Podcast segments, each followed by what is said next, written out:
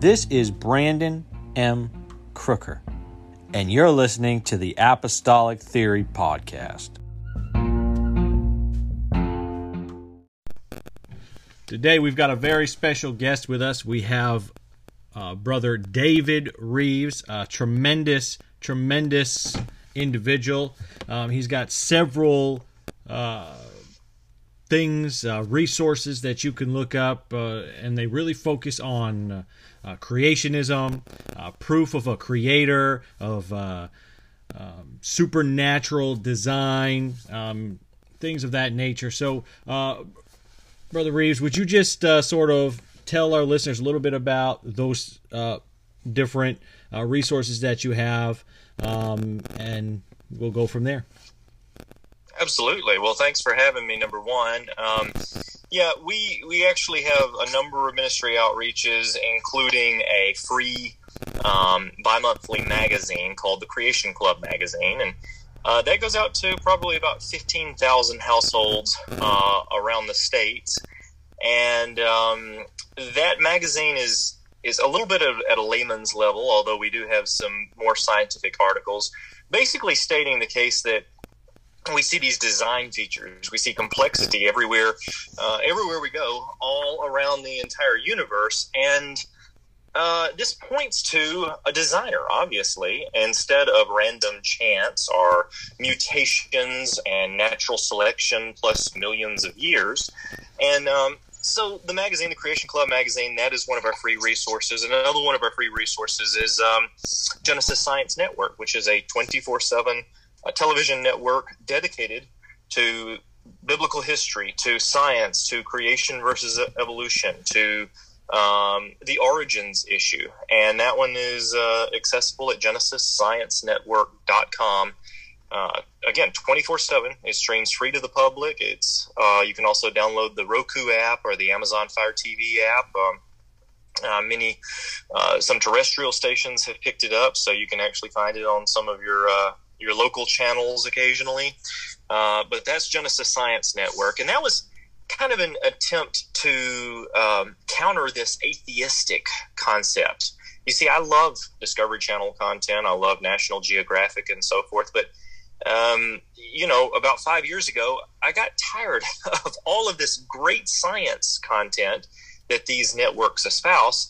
And yet, at the very end of these great science documentaries and programs, it says, you know, and all of this happened over billions of years of mutations and natural selection. And I and I said, well, can't we give glory to our Creator for His creation? And that's how Genesis Science Network w- began. Uh, since then, it's it's the only thing of its kind, and uh, we have thousands upon thousands of videos that um, that air every week uh, we've received salvation reports from the network. We've received so many different uh, emails and testimonials from uh, people, including atheists and agnostics, who are using our ministry, and and they realize that uh, the ministry resources that they're seeing here are not simply uh, conjecture. These are facts that we're using, scientific facts that we're actually using that points back to a designer and of course, I believe that designer is Jesus Christ, the God of the Bible. So those are a few of our resources. We also have a, a number of other websites. We run the largest Origins related store in the world called the Creation Superstore. Uh, we have about uh, 1,300 different titles, both books and videos. Um, and we also have a museum here in uh, Tennessee, south of Nashville, called the Wonders Center. And the Wonders Center um, We've got observatory class telescopes. We have uh, artifacts dating back to the 1100s. We've got, you know, thousand year old Torah scrolls. We've got uh, full size dinosaur models, uh, fossils, and paleontology that uh, I dig up every year on paleontological digs that I lead. And so, church groups, school groups, um, including homeschool groups, uh, come. They'll bring a bus to the museum and take people through. And uh, most of the time, people leave just awed. And I think that the reason that that this impacts people so much is because we're always told, well, you have to have faith. You're a Christian. You have to have faith. Uh, and then from the other uh, side of things, the secularist says, well, we have the science. We don't need faith. We have science that explains everything. And in fact, what we find is that scientists interpret data in different ways.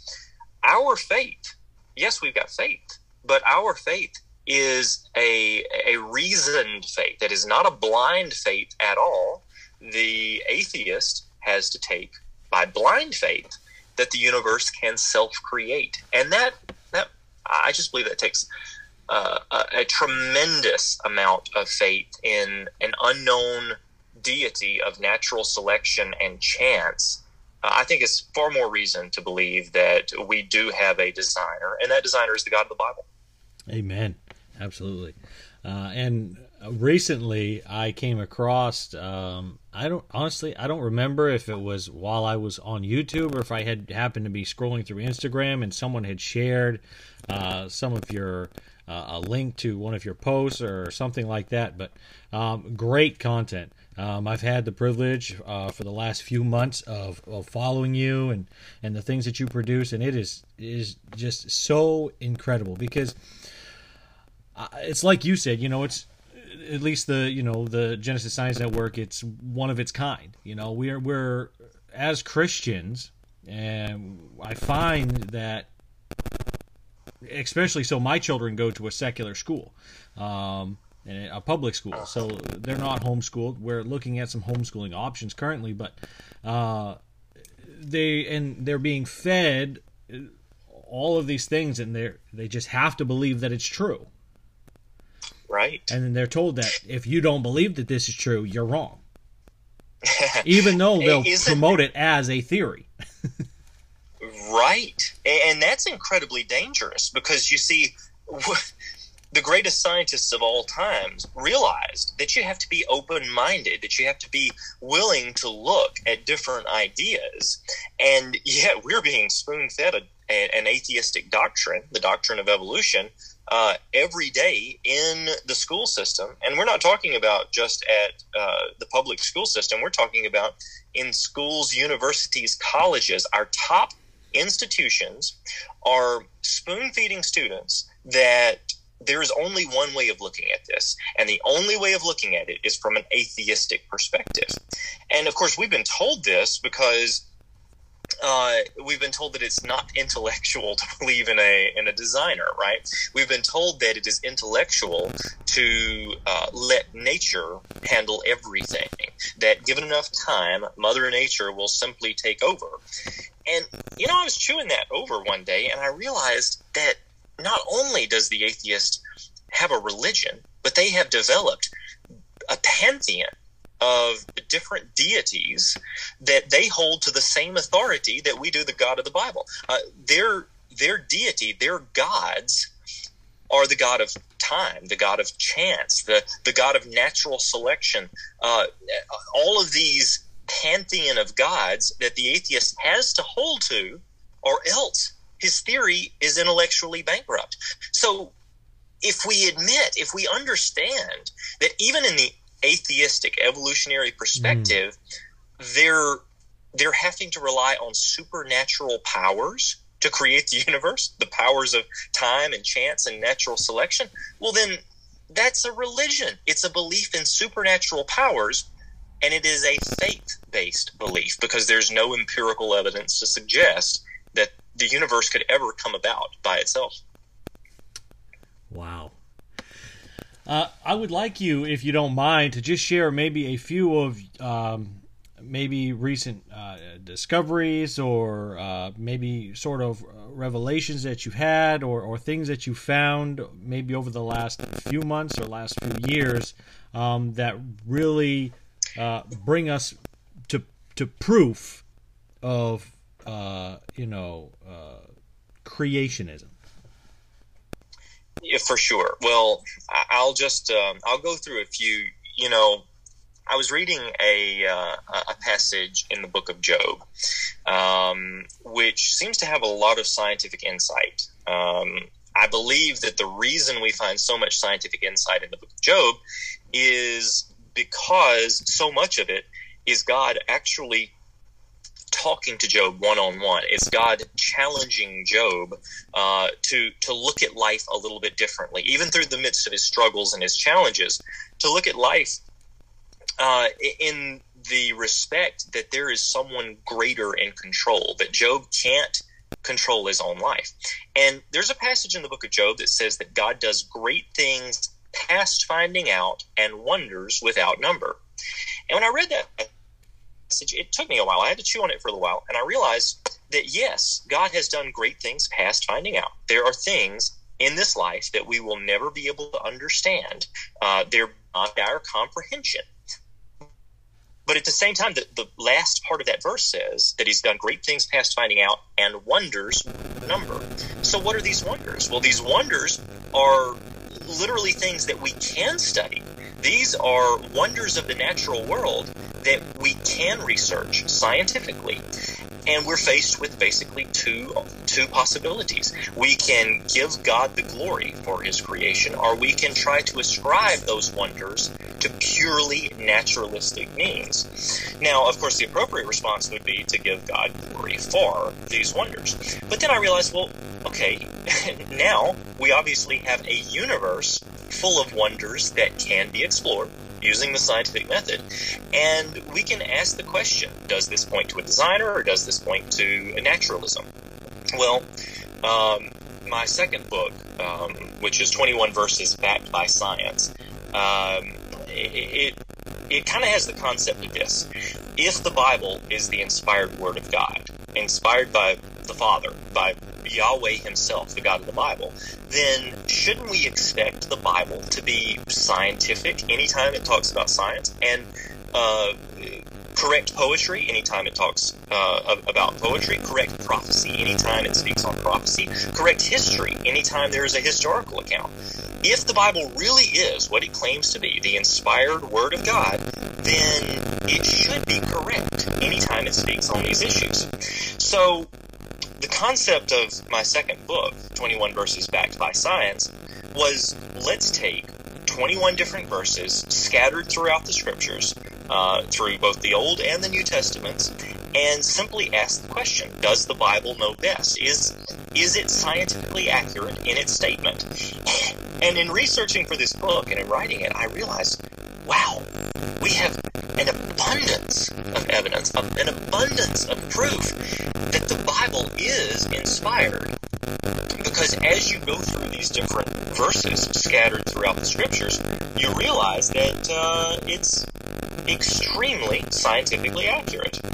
And now, I'll just, I want to point out a few, uh, if that's okay with you. Absolutely. I just want to. Uh, Absolutely. Yeah.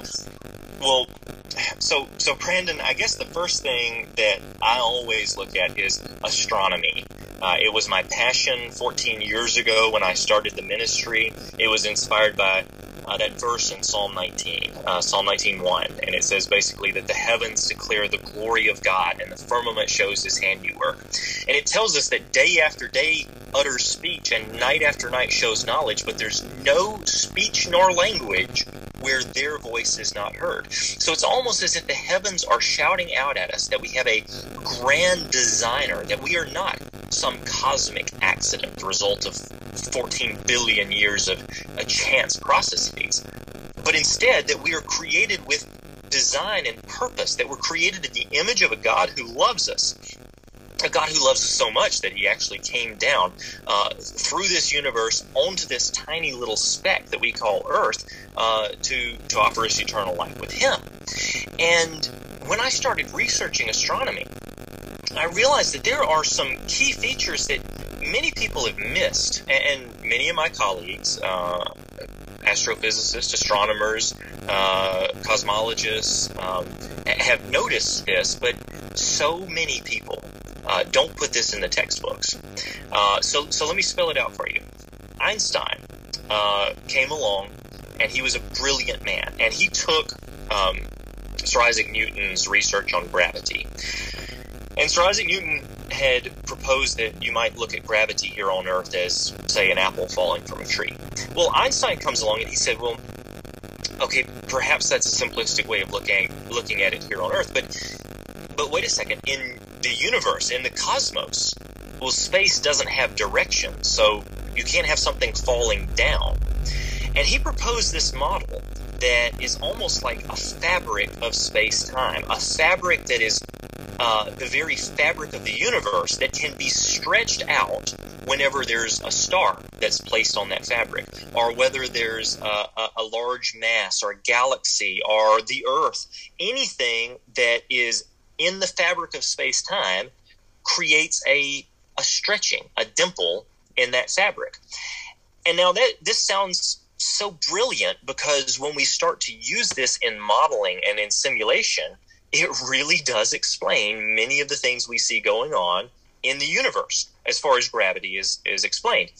But that's not an original thought because there are approximately 16 verses scattered all throughout the scriptures that speaks of God stretching the heavens like a fabric, like a curtain. It says he stretched out the heavens like a tent. Like all of these references to the heavens being described as stretched like a fabric. And yet Einstein was proclaimed brilliant for his looking at the universe as a fabric that can be stretched. What he was actually doing is he was thinking God's thoughts after God himself. Yeah. Wow. when you when you realize that there's nothing new under the sun, that anything we can possibly think of, uh, our our Lord and Savior has already thought of, and in fact, He's using these things in the design of the universe. Well, then it begs the question: uh, How can we comprehend those things? You see, mathematics is pretty abstract. Numbers are abstract. Uh, I have a friend who's an astrophysicist. He says you can't stump your toe on a number three. in other words, the number three only exists in our minds. It's not a it's not a physical thing that you can point to three objects on a table and say, well, that's that's three objects. Or you can draw a three on a piece of paper and say that represents three, but it's not actually the number three. So numbers are abstract, and yet we can use numbers to comprehend some of the, the most complex physical properties and laws of the entire universe. So if we just make up numbers in our mind, why is that? That we can comprehend universal laws. From a naturalistic perspective, there's no reason we should be able to understand anything that's going on in the universe around us. But, and here's where it gets so exciting. You see, if, Brandon, if we were actually created in the image of God, then that means that we have this tiny fraction of an ability to comprehend the things that he comprehends. That we have this tiny fraction, a, fraction of a fraction of the ability to use numbers like he used numbers when he created the universe. So if we are created in God's image, then we have a mind that should be able to comprehend numbers and mathematics. So even the very laws and physics of the universe that we study is pointing back to the idea that we're created in the image of someone who created the universe and its laws. Isn't that exciting? Yes, sir. That's incredible. Well, you know, and we never I think that it's not really some something that we look at from that perspective necessarily. We just well, it it just is what it is and and I feel like a lot of Christians get confused because yes, we have these numbers. Yes, we have these sciences, but where did all that come from? You know, somewhere that knowledge came from a higher being. You know, we yes. it didn't just one day. Well, I know, I know the Pythagorean theorem. One day I learned how electricity worked. One day and so when we look at it from this perspective that you're talking about, it, it brings sort of a new light and really, I would even say, a new respect for God. Yes. Now, that's an excellent point, Brandon, because a lot of times I'll speak in churches and congregations around the country and or conferences, and someone will come up to me afterwards and they would say, uh, well, David, that was inspiring, but we, we definitely want you to know that we don't need any of what you said. Uh, and, and I get where they're going with that. And I immediately say, well, well, I understand that. You see, I'm a Christian. I have faith that what the Bible says is true. But again, it's not a blind faith. And if we ignore this evidence that shows God's power, well, then we're ignoring a major opportunity to witness to other people.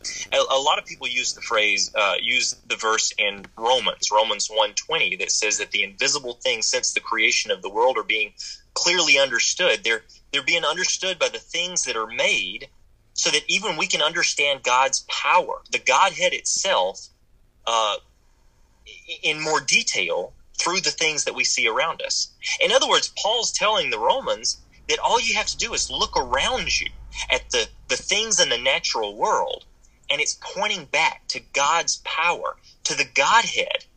So, why would we want to miss the opportunity to study these things and not only to be inspired by God's power, but also to become more effective witnesses for Christ when we when we reach out and we're talking to that coworker who might be a little bit of a skeptic, or that family member who has had questions, or perhaps a young person who has uh, just just going into college and now his biology professor is making him question his faith. If we don't use these evidences, we're missing out on something so incredibly inspiring and powerful that points us back not only to Christ, but it strengthens our faith in Christ. Amen. Amen to that. And so, whenever, you know, we're it really in any position where we're doing some form of outreach, whether it's on the job or whether it's with a family member, whether it's in a Bible study or whether it's at a conference or whether it's, you know, on some doing some street evangelism or door knocking, people will have questions. You know, this isn't this isn't uh, you know, the baby boomer generation where you could be told something and you just believed it. And that's not to say, Yes. and that's not saying anything negative about them. You know, they had a higher respect for authority. That generation did. They had a higher respect for the their parents, and you know, the Bible specifically tells us that as time goes on, people are going to be lovers of themselves and and they're not going to have a respect for authority and there's going to be carnage and anarchy and we we realize that that is coming and so we're obviously there's sort of a degradation um, of that respect for authority and that understanding um, of that and so over time yes young people uh, are going to gen- naturally they're going to want to know the reason why do I do this this way? What? Why is this important? Why? And if and, and uh, to be fair, I feel like there's a lot of Christian young people out there that walked away from God because we were sort of this is just the way it's done. This is just the way we've always done it because we had a generation where that's all they that's how they were told and that's how they were taught and instead of yes, we know that there's a reason, but what is the reason? Why do we believe it? Show me some proof. And and that's so much more powerful when you can give the proof. Now, I recognize it's like you said, the proof isn't necessary, but we serve a God that does miracles, that does signs and wonders. So there is uh, faith is the substance of things hoped for. So there's substance to it. And it's the evidence so there's evidence of things that we can't physically see. That's right. But he's left us clues. And see, that's the thing. Sometimes we can't see it, but we see these these hints and these clues. And Brandon, that's what I call God's fingerprints. You see, everywhere we look, whether it's in paleontology or astronomy or astrophysics or microbiology, even, we see these patterns and we see these these complex features. And I think we're just getting a glimpse of God's fingerprints of design.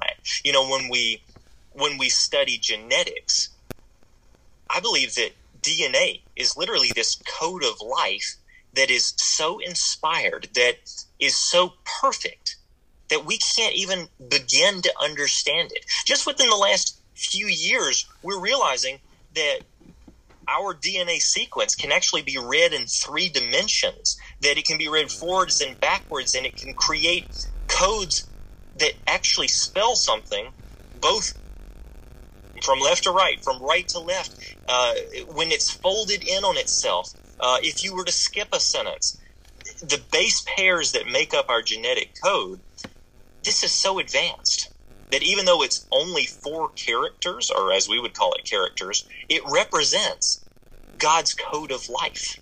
Uh, you know, there's an estimate that if we were to write out our entire genetic sequence in our bodies, in the human body, that it would fill up about 1,200 encyclopedia volumes. Wow. And that's pretty impressive because that's a unique individual. Nobody else has this 1200 encyclopedia volume that is exactly the same.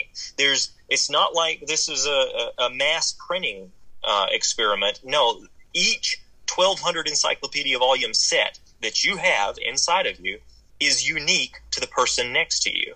And what makes it even more incredible is that we realize that that whole set of information is so compact and it's found in nearly every cell of your body.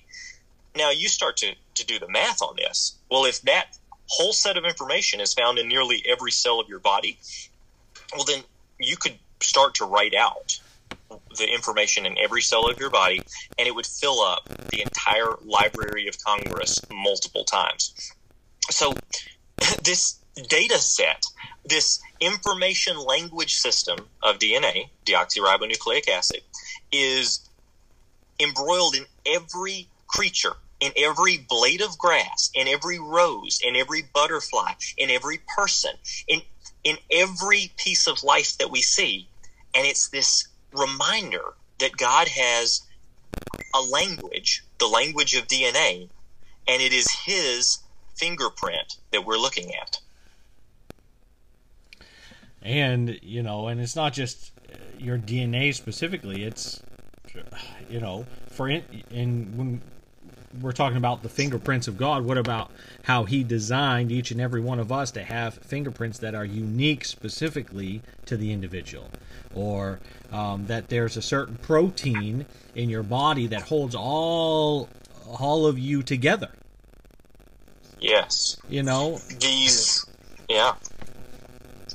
I, these clues are all around us. And what's exciting is that in the last few years, and we've discovered hundreds of these clues that we had no idea existed.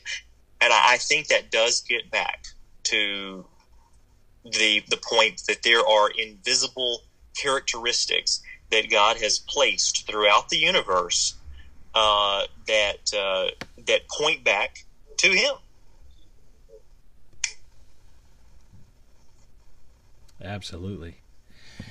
Um, I wonder if uh, maybe you could just talk a little bit about. Um, let's talk a little bit of just a little bit about maybe dinosaurs and the things that you've discovered um, in paleontological digs, and uh, you know how that brings us back to the Word of God. Well, uh, I lead paleontological digs uh, every year. Uh, the next one will actually be in September. We're, we're nearly full on this dig. We've got about, um, I think we're probably going to have around uh, 40 or 50. Uh, and basically, I will take them out into the uh, Niobrara Formation in Kansas. And out in the middle of Kansas, western Kansas, you've got these flat areas, but then you have some erosion. And in the erosion, uh, you start to dig down and you start to find some dinosaur remains, things like uh, duckbill dinosaurs and uh, Edmontosaurus. But more than the land dinosaurs that you find, we find an abundance of marine creatures. Now, here's what I'm talking about. Um, most of the people that I take on these digs, they've never dug before. They want to learn how to dig up dinosaur bones. They want to learn the, the proper methods. So I would take them out into the field, and we spend days uh, walking through the fields and learning how to dig up the bones that we find. Well, as we walk through the fields, we're we're stepping on literally hundreds of thousands of clams that are fossilized. Some of these clams are, you know, over two feet in diameter. They're massive clams that are fossilized. Well, clams you typically find near water. Oh, that's interesting. Well, as you go through the Niobrara Formation and you start to dig, all of a sudden you might happen upon a, a series of, of, vertebrae, of backbones, that are from, let's just say, a Scissortailzophanctinus. Now, the Xiphactinus is an 18 foot long, gigantic fish. Uh, that's also a creature that spends a lot of time in the water. Um, well, as we dig further, we might happen upon the, the skull of a mosasaur, a giant 40 or 50 foot long marine predator, a tylosaur type creature, similar to Leviathan that we read about in the Bible. Well, a giant 50 foot long marine creature, a giant predator, it's not technically a dinosaur, but it's about as close as you can get. It's like a giant dragon in the sea. And this is in the middle of Kansas. This is a thousand miles from the nearest ocean. It's at 2,500 feet above sea level. Obviously, there was a lot of water there at some point in the past. Well, even the secularists admit this. Um, a secular paleontologist look at these fossils and they say, well, obviously these are sea creatures and there must have been a lot of water here. But what they often uh, what they often fall into is they'll say, well, I guess it must have been millions upon millions of years ago. There was a, a large ocean here. There was a lot of water. Well, you see, I would agree. It had to have been a lot of water. But we read about a historical account in the book of Genesis about a gigantic flood uh, about a little over 4,000 years ago that actually was so catastrophic it would have buried all of the marine creatures all around the world under massive amounts of not only water, but mud and sands and silts that would have preserved those fossils. So, why do we need the millions of years of evolution when we realize that the history already recorded in the Bible holds the keys as to why we find fossils in these rock layers. Right. That's tremendous. I love that. well, you know, Brandon, you need to uh, you need to come with us sometime on uh, on one of these digs. I'd love to have you out in the field, and um, perhaps some of your listeners might uh, might be interested. If you if you ever want to consider it, just uh, we've made it pretty easy. You just text the word Dino D I N O to 931-212-7990 and then we'll send you brochures and information. Um, but I lead these every September, uh, and you know most people have dreamed even as a child of digging up dinosaurs, of finding these creatures. But really, when you get out in the field and you actually start to do the research and you start to see these bones as they're laid in these fields, well, you realize that it's powerful proof of biblical truth, that it's really extremely good evidence that the history we read about in the Bible is true. And and if the history is true, and then the science is true, and then the prophecy prophecies have come true again and again and again. And that means that future prophecies and the gospel message is true, and that we have an excite as Christians, we have an exciting future to look forward to. That is that is just incredible. Well, Brother Rives, we really appreciate your time. We're so thankful that you've taken the time out of your very busy schedule to join us on Apostolic Theory to talk about uh, the case for creationism, some of the things that you're doing to help um, empower um, and give knowledge to the body of Christ um, through you, these incredible resources. And uh, we really appreciate the resources and we really appreciate your time this afternoon for this episode. Well, thank you so much, Brandon. Again, I would just encourage people if if they're interested in learning more, go to davidrives.com, David R I V E S.com, and sign up for our free email updates, our free bi monthly magazine, and start to learn about these things. Uh, everything, pretty much everything we do is a ministry outreach. We're just trying to encourage people when we see teen suicide on the rise, when we see 22 veteran suicides every single day, when we see school shootings, when we see the atrocities in the world, and, and we we have to ask ourselves the questions could it be that we have told people that they were chance, that they were animals for so long that they have begun to believe that there's no purpose in life? And what if, what if we can be a part of encouraging those who have these questions that they're more than, than mere animals, that they're hmm. fearfully and wonderfully made in the image of God, and uh, and that we can be a part of His family for eternity.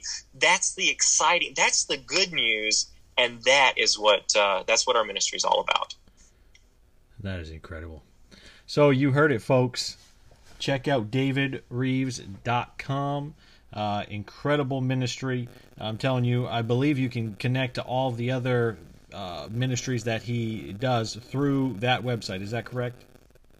That is correct. Right on the front page, you'll see all of the outreaches of our ministry. There's links to our TV shows, Genesis Science Network, the magazine, everything right there. And then also the Creation Superstore, where I'm, you can buy those publications uh, that you um, talked about, your books, and uh, all those other resources as well. Absolutely. All right, perfect. So, uh, again, thank you so much for your time. This has been an incredible blessing to me, and I'm sure it will be to all the listeners that hear it. Thank you, Brandon. God bless. This podcast is made possible because of listeners like you who are willing to bridge the gap. We now have a sponsorship program on our Anchor website in which you can become a monthly sponsor of $1, $5, or $10 a month. Follow us on Instagram, Twitter, or Facebook.